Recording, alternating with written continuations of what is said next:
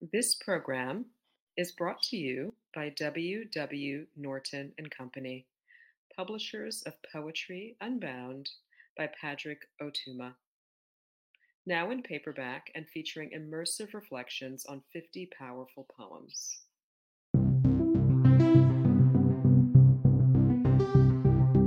Hi, I'm Arthur Sze, author of The Glass Constellation, New and Collected Poems, and Sightlines, and Poem a Day guest editor for the month of December. I hope that you enjoyed today's offering brought to you by the Academy of American Poets.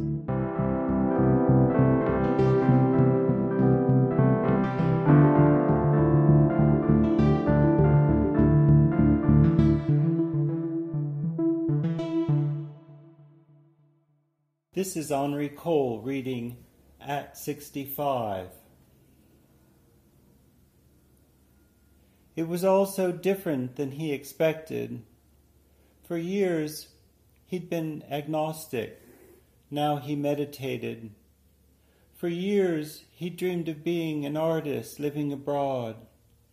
Now he reread Baudelaire, Emerson, Bishop. He'd never considered marriage. Still, a force through green did fuse. Yes, he wore his pants looser. No, he didn't do crosswords in bed. No, he didn't file for Social Security. Yes, he danced alone in the bathroom mirror since younger men expected generosity.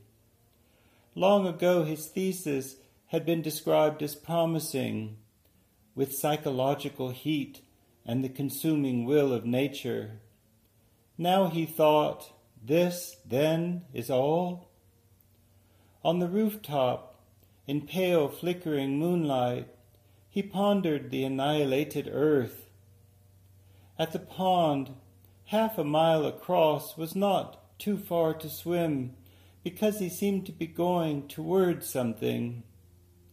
Yes, the love impulse had frequently revealed itself in terms of conflict, but this was an old song, an austere element.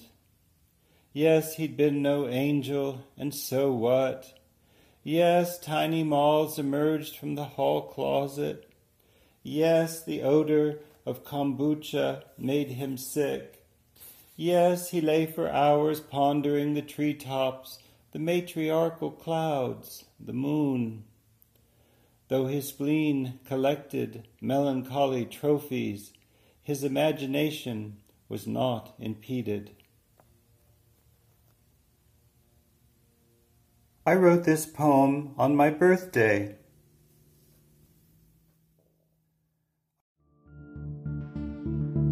Poem a Day is the original daily poetry series featuring new poems by today's poets. Produced by the Academy of American Poets, this free digital series is made possible by you, our readers and listeners.